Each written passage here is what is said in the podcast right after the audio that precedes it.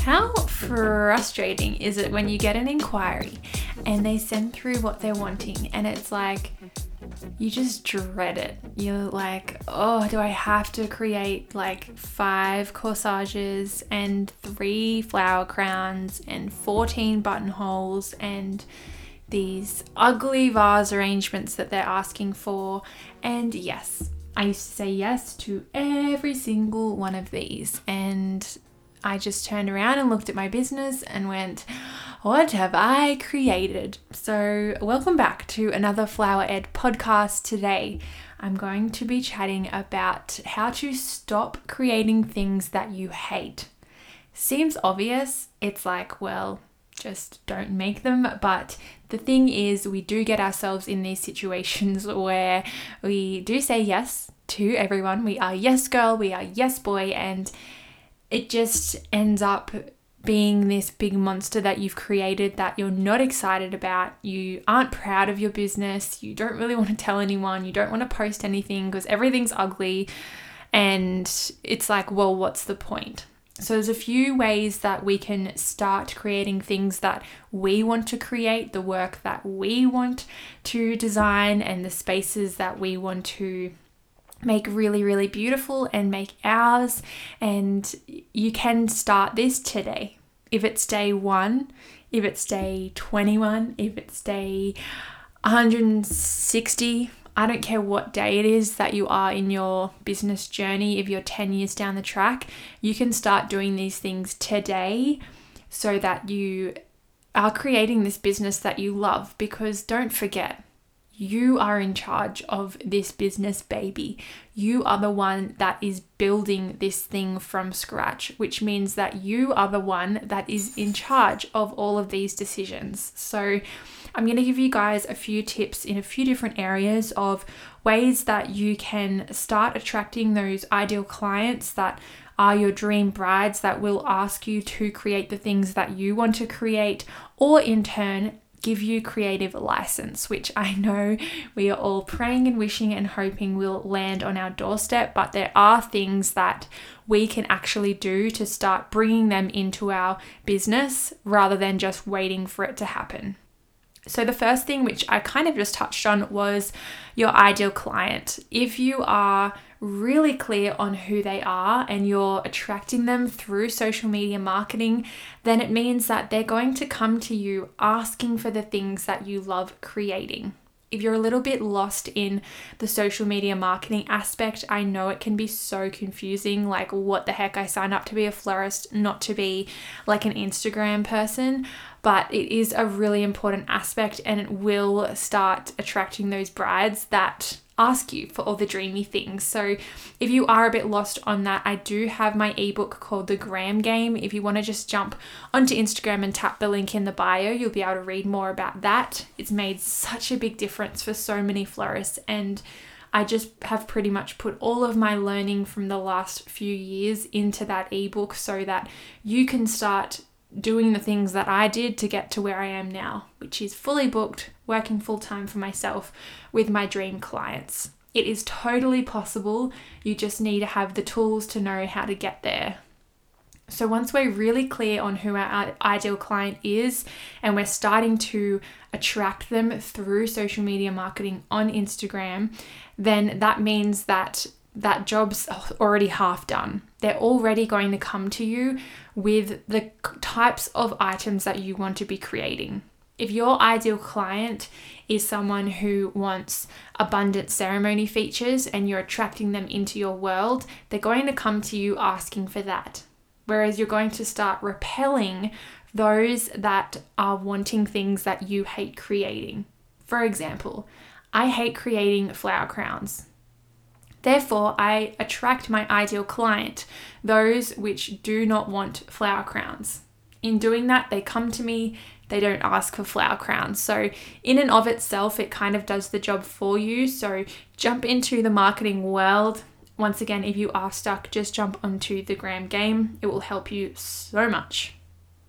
The next thing to think about is the language that you're using on Instagram, on Google, with your clients, in the inquiries, in person, in the shop, down the street, wherever you're speaking to the brides, your language is really, really important and impactful. If I say cheap, DIY, budget, how to get cheaper flowers, how to make the most out of your wedding flower budget. Like a few of those things, you automatically think lower end, right? You kind of think, oh, like one to three K. Whereas if I speak of abundance and growth and beauty and impact and statement, what kind of budgets do you think of when that comes to mind? What kind of items do you think of when I say those things? You're thinking of the higher end things. So, using the language to one, target those different budget ranges, that in itself will give you different kind of brides and different kind of items. But two, it's also about speaking about these things that you want to bring into your business.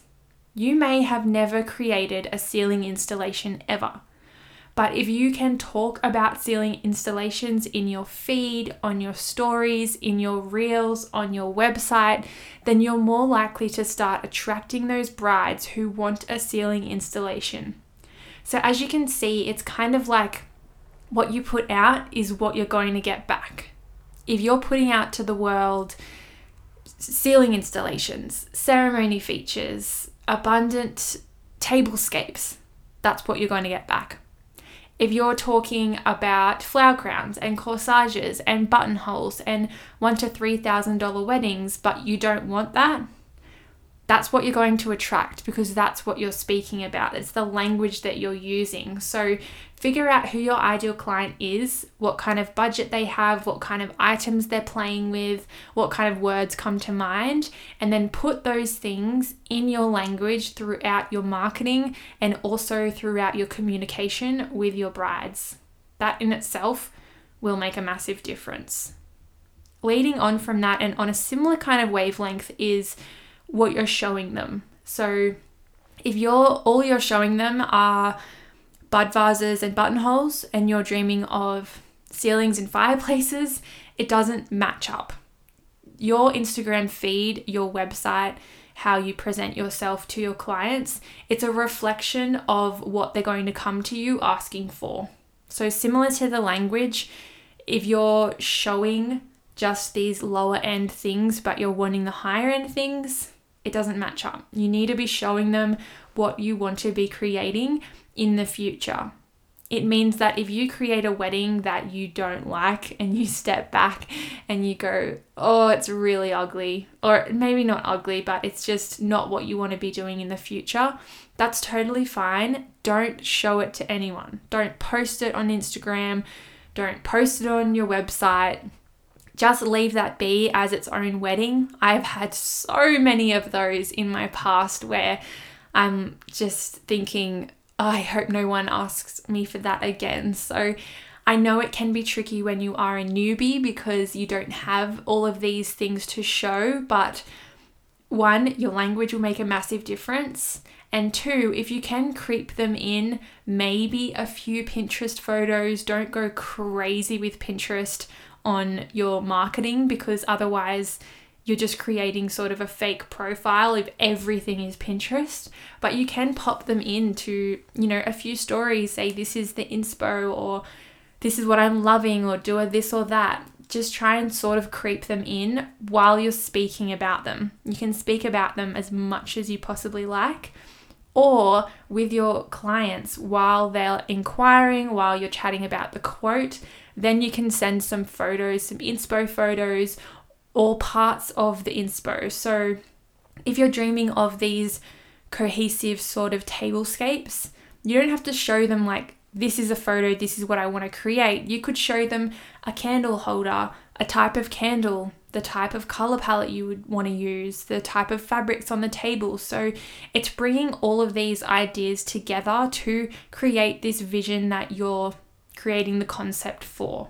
Because just keep in mind, whether you are at day one or whether you have a whole bank of weddings behind you, our job is to create new things. It's to be innovative. It's to design pieces that we've never created before. That in itself means that we're not going to have past photos to show. So that should take the stress off, I hope, some of you, just to show you that even if, you know, the florist that you're looking up to, if they do heaps and heaps and heaps of weddings and they've got all of these past photos, that's great, but they're also dreaming of the next level. Like they're dreaming of the next things that they can be creating in the future. So, although they can show those past weddings that they have done, we're all trying to be innovative and create these new things that have never been done before. That is our job. We are designers, we are creators. Otherwise, they would get a monkey to do this job. The next thing that will help you steer those clients into your sort of design style is in what you offer. So, in our questionnaire, which we send out to our brides, we only include the things that we want to create. So, in that, we we don't include flower crowns, we don't include corsages. So, anything that you don't want to be creating, simply just don't include it in your offering. Don't talk about it on your website, don't include it in your questionnaires or in your consultations because otherwise you're steering them into the direction of adding that onto their quote, which is what we don't want. Yes, they may ask for it, in which case it's totally up to you. If you want to create it, go for it. But if you don't, just tell them that you don't offer it. They can't expect to go to an Italian restaurant and expect them to serve Mexican nachos. It's not the way it works. They're coming to you because they want your design style. So, in that, if you just include the things that you really, really love into your consultations, your marketing, your websites, then it's already automatically steers them into that direction. The next thing to think about that kind of ties into all of these things is branding. If you have a clear, cohesive brand, it's going to attract a certain type of bride who's going to ask for certain types of things.